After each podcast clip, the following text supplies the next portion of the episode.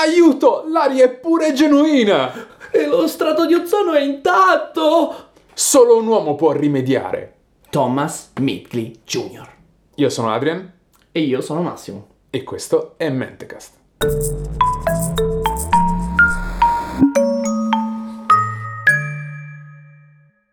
E quindi Adrian, chi è questo Thomas Midgley Jr.? È un chimico molto talentuoso che, ahimè, si è reso colpevole di alcune nefandezze.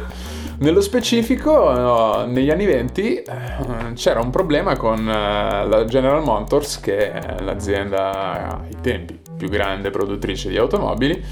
Beh, che oggi si difende benissimo. Eh, sì, però credo che oggi forse sia Ford eh, la, Ah, più, sì? la più Ah, ma grande. sai che è vero? Forse sì. Va bene, scusi. e eh, il problema è che eh, i motori avevano sostanzialmente un eccesso di esplosività nella loro- nel loro processo di combustione, nel processo di combustione che... In breve le, le benzine erano troppo instabili Esatto. e quindi eh, poteva succedere che uno scoppio del carburante nel cilindro avvenisse fuori sync con gli altri cilindri, quindi di fatto rendendo meno efficiente sia il carburante che il motore e diminuendo la vita eh, di, di questi pezzi di ingegneria. E quindi questo fenomeno del picchiare in testa era proprio un, un problema, un problema con cui la General Motors e tanti altri stavano cercando di... eh, a cui stavano cercando di rimediare. Eh, Viene chiamato quindi un uomo a risolvere la situazione e il nostro Thomas Megley che eh, anche lì in un battibaleno riesce a trovare una soluzione che è quella di introdurre nella mistura della benzina del piombo, nello specifico del piombo tetraetile. eh, che eh, sostanzialmente cosa fa? Eh, impedisce questa eh, sovraesplosione, sovradetonazione della benzina e rende il procedimento nel motore Più tutto stabile. più stabile e più anche efficace da un punto di vista ingegneristico, proprio meccanico. Eh sì. E infatti il, ehm, il grande pubblico inizialmente poco convinto di questa cosa, semplicemente perché il piombo era ben noto dare problemi di tanti tipi alla salute delle persone. Ne dico uno, il saturnismo. Eh, storicamente tanti personaggi storici sono, che eh, sono arrivati a noi eh, come malati di saturnismo o malati di, in un qualche modo, eh, condizioni che erano legate al contatto con il piombo. Eh, Anche un altro esempio potrebbe essere Roma. Roma, certo. Oggi Eh, il- in inglese si dice plumber, che viene da piombo perché le tubature erano in piombo e infatti i romani ci hanno dato dentro di Saturno. non solo, ma se pensi, se, se pensi per eh, i nobili, i patrizi, per poter addolcire il loro vino, lo addolcivano mettendoci dentro del diacetato di piombo. Che bello. Chi non a chi non verrebbe in mente questa cosa? È bene essere patrizio. Diversi imperatori romani, tra i quali probabilmente anche Nerone, erano in realtà afflitti da problemi psichici eh, legati al contatto col piombo, all'assunzione di piombo nella loro vita. Questa malattia del saturnismo è particolarmente fam- famosa nel corso della storia, è qualcosa che si è ripetuto molto eh, in diversi casi, in diverse epoche, quindi in un qualche modo le persone che erano di fianco a Mingley eh, lo sapevano, gli altri scienziati lo sapevano Certo, e l'opinione... Le persone che avevano letto gli articoli che lui aveva fatto su questa scoperta gli danno delle comunicazioni cercando di diffidarlo dal, dal continuare. Secondo me è un punto chiave il fatto che ci sia stata un'opposizione a questa Eh sì, cosa. perché ci fa capire che lui forse andrà misurato in qualche modo da un punto di vista etico. Chi lo sa, forse, non siamo noi a deciderlo, giusto? Eppure, eh, dicevo, però, insomma, questa cosa in realtà va avanti. Nonostante sia diffidato da molti scienziati, eh, procede e la General Motors inizia a pubblicizzare il- questo composto stabilizzante della benzina che viene chiamato TEL per gli addetti ai lavori e etil, etil anzi per quanto riguarda i consumatori.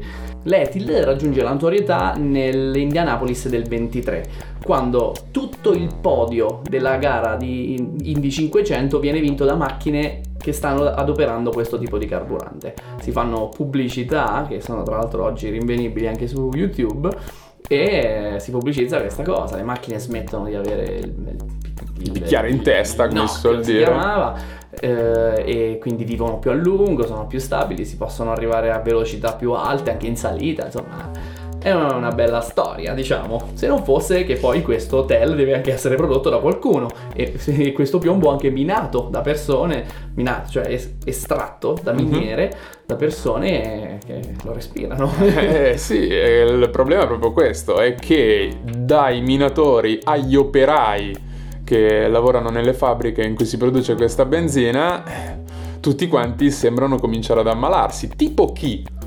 Tipo le persone appunto della fabbrica che iniziano a lamentare dei disagi psichici, le famiglie si lamentano eh, e quindi la General Motors dà dei comunicati stampa dicendo sono dei lavoratori veramente indefessi, forse lavorano così tanto che sono diventati dei pazienti psichiatrici, Eh, così tanto che addirittura una di queste fabbriche della DuPont eh, diventa, diciamo, acquisisce un soprannome che è la casa delle farfalle, proprio per parlare delle visioni che avevano queste persone che Beh. ci lavoravano dentro. È proprio abbastanza pesante. In un articolo di knowledge.com viene riportato che eh, in uno stabilimento della Exxon, Di quella che oggi si chiama adesso Exxon, una volta era Standard Oil, credo fosse il nome, più dell'80% dei lavoratori fu vittima di avvelenamento. Mamma mia. 80%. Infatti poi ci scappano diversi morti. Eh. A poche riprese molto ravvicinate, prima due, poi cinque, poi altri due morti nel giro di pochissimo. Quindi wow, Allora, a difesa però di questa cosa, del- del- della benzina con il, con il piombo, c'è da dire che eh, il meccanico, il nostro meccanico, il signor Salvatore, che adesso citerò, grazie signor Salvatore, eh, a noi Io- ci- allora io ringrazio Roberto perché è il mio meccanico sostanzialmente ci si è rotta la pompa della benzina e siamo andati da, da lui a cercare di capire cosa stesse succedendo perché sentivamo odore di benzina in macchina. E lui ci ha detto che sì, eh, le benzine più eh, moderne, quelle senza piombo, le benzine verdi, in realtà corrodono le componenti del motore e della pompa di benzina più rapidamente rispetto alle benzine con il piombo, perché in realtà il piombo ha un effetto chelante e tu che hai una formazione tipo scientifico reale, non artistica come la mia, potrai confermare che in effetti Sì, il piombo protegge chelare. Sostanzialmente come, Non come se so, ave- non so dirti qual è la relazione tra il fatto che il piombo può essere un agente chelante e il fatto che i tubi vengano protetti, Eh, però sì, chelare sì. è una cosa che il piombo può fare, cioè può stabilire dei legami covalenti con le cose che gli stanno intorno, per esempio tra cui i gruppi etile, per il fatto che si chiama tetraetile di piombo proprio per questo motivo, perché lo sta chelando. Se era questa E, e l'informazione. quindi, sì, no, nel senso, cercavo. e quindi in un qualche modo, forse per, alcuni per alcune cose era meglio. Quindi E tu solo che il problema è che faccia- faremo prima a modificare le persone affinché non impazziscono. Certo, chiaro. No, l'idea è che ci sono dei pro e dei contro e eh, forse ai tempi hanno dato valore a- ai pro eh, senza tenersi troppo conto di quelli che erano i contro, però C'è da dire che Thomas Midley ce la mette tutta per eliminare questi contro, cioè lui si fa vedere anche che si lava le mani col Mm. tetratile di piombo, lo annusa per un minuto intero e fa guardate come sto bene, tant'è vero io che l'ho annusato per un minuto, potete annusarlo per 16 ore al giorno voi Esatto. che lavorate nella fabbrica. Esatto, tant'è vero che poi lui si trasferisce a Miami dove sberna per cercare di ripigliarsi con dell'aria fresca senza piombo.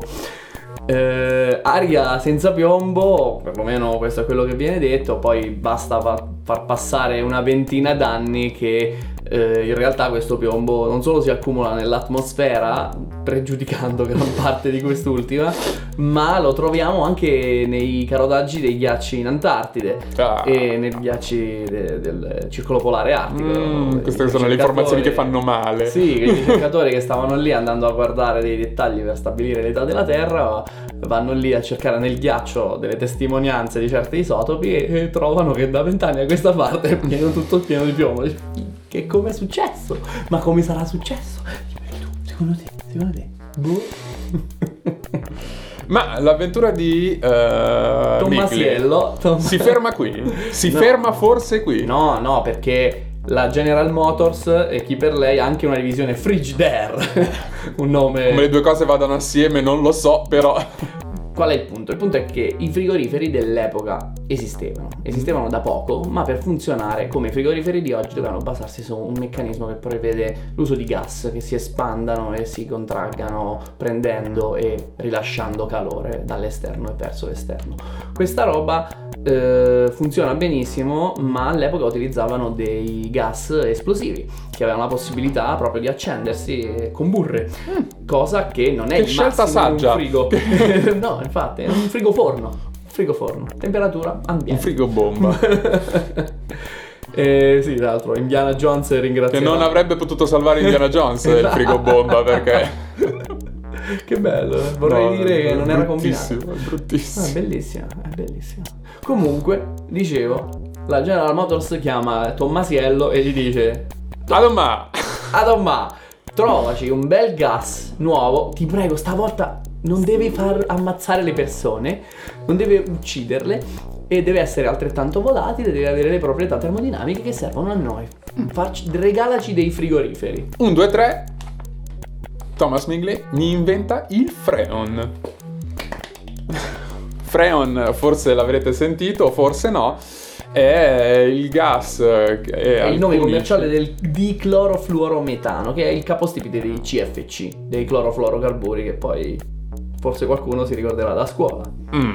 Che eh, molti scienziati hanno indicato come la principale causa dell'assottigliamento dello strato di ozono. Il famoso buco dell'ozono che noi, figli degli anni Ottanta, ci siamo sorbiti per tutta la nostra infanzia. Tutte quelle ore perse a parlare di stato di ozono. No, però le pubblicità dei prodotti, a un certo, a un certo punto i prodotti venivano sostituiti, gli spray per i capelli, Sì, sì, sì. i- gli spray per, eh, ambiente, per ambiente, eccetera, eccetera. Sì, ma forse anche i- quelli per, contro gli insetti, non lo so se era tutto presente anche lì dentro. Mm, sai, quello forse ti riferisci al DDT che però era un effetto di altro tipo. No, no, no, cioè, no, stavo pensando a uno dei composti, a uno dei componenti che erano dentro, forse anche quelli erano... Vabbè, comunque, sostanzialmente a un certo punto negli anni 80 tutta una serie di prodotti vengono sostituiti proprio perché contenevano freon al loro interno e, e viene bandito questo prodotto. C'è una parte del mondo scientifico che non è in accordo con questa teoria. Eh, nello specifico eh, mi sto riferendo a ehm, il nostro amico Karim Mullis che in- evitando di coprire necessariamente la mia faccia mentre lo mostro. Karim Mullis in questo libro che è Ballando nudi nel campo della mente Karim Mullis premio Nobel per la chimica per aver inventato la PCR che è il metodo di duplicazione veloce del DNA eh, in questo libro eh, avanza un'ipotesi, ovvero che ehm, il, sia stato, il freon sia stato bandito perché proprio in quegli anni stava per scadere la licenza del freon, ovvero eh, tutti avrebbero potuto cominciare a produrlo senza dover pagare delle royalties.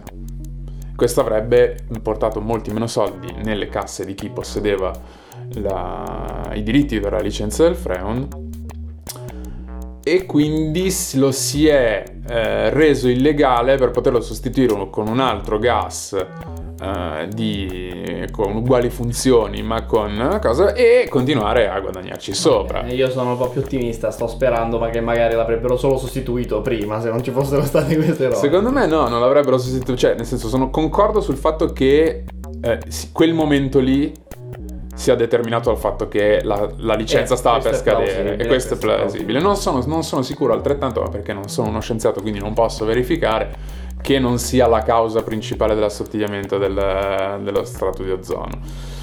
Altri scienziati dicono la stessa cosa, nel senso dicono più o meno che sì, è vero che il freon nuoce all'ozono, distrugge l'ozono, ma non sono sicuri sul fatto che la quantitativo di freon che abbiamo utilizzato potesse avere così tanta influenza sul, sull'assottigliamento dello strato di ozono. Sta di fatto che... La cosa che- buona però esiste, Esatto, cioè che da, che da quando abbiamo smesso di utilizzare il freon lo, è sta- ritornato. eh, l'ozono è ritornato al suo stato normale quindi quale che sia la cosa che stiamo facendo la stiamo facendo correttamente E forse è tutto merito di Mentecast, Adrian. Mm, eh, non so se ci possiamo attribuire questo merito Io direi proprio di sì. bene Ma, ma, eh, scusami, ma noi abbiamo detto che quindi questo uomo, Sì. Thomas Midgley Jr., Da solo. da solo, nell'arco che- di tempo che parte nel 1921 e fino al 1930, in nove anni lui inventa due delle cose che modificano l'atmosfera nel modo più radicale da che noi ne sappiamo qualcosa. E la stima delle persone uccise È incalcolabile. incalcolabile. Incalcolabile. E quindi E quindi tu mi dici che è arrivato necessariamente il momento il malvagiometro.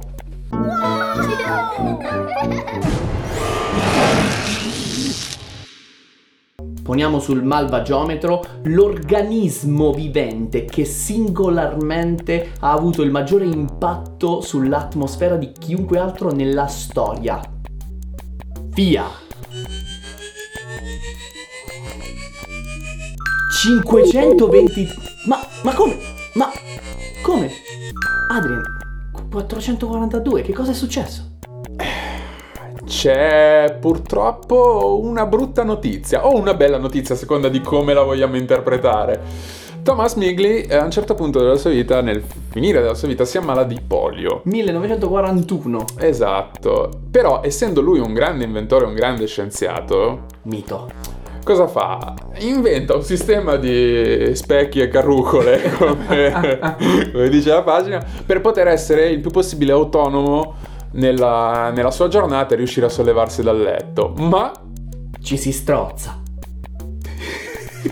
Thomas Midgley viene ritrovato eh, senza fiato, strangolato dal meccanismo di pulegge e corde che aveva, di sua che invenzione. aveva l'obiettivo di sollevarlo e renderlo più o meno autosufficiente. Quindi, E quindi niente, gli abbiamo tolto dei punti perché onestamente morire, morire a causa di una tua invenzione... È contrappasso, è molto dantesco. Cioè, Sì. dopo una vita passata a uccidere a causa delle proprie invenzioni, quest'uomo fa la stessa cosa col proprio organismo. Esatto, sì. Sai chi non ha ucciso Thomas? Chi non ha ucciso Thomas? Ursulo. Ursulo. Thomas Midgley. Proprio, ciao, non lo vede nemmeno. No, per carità, è una personalità Thomas ma lui sopravvive a estinzioni di massa come se fossero bruscolini. Ursulo vi invita a seguire Mentecast iscrivendovi, mettendo like, commentando, chiedendoci per esempio pareri sulle puntate a venire e dandoci consigli su come vestire, su come truccarci, su come ridurre queste occhiaie terribili che veramente non so più come fare.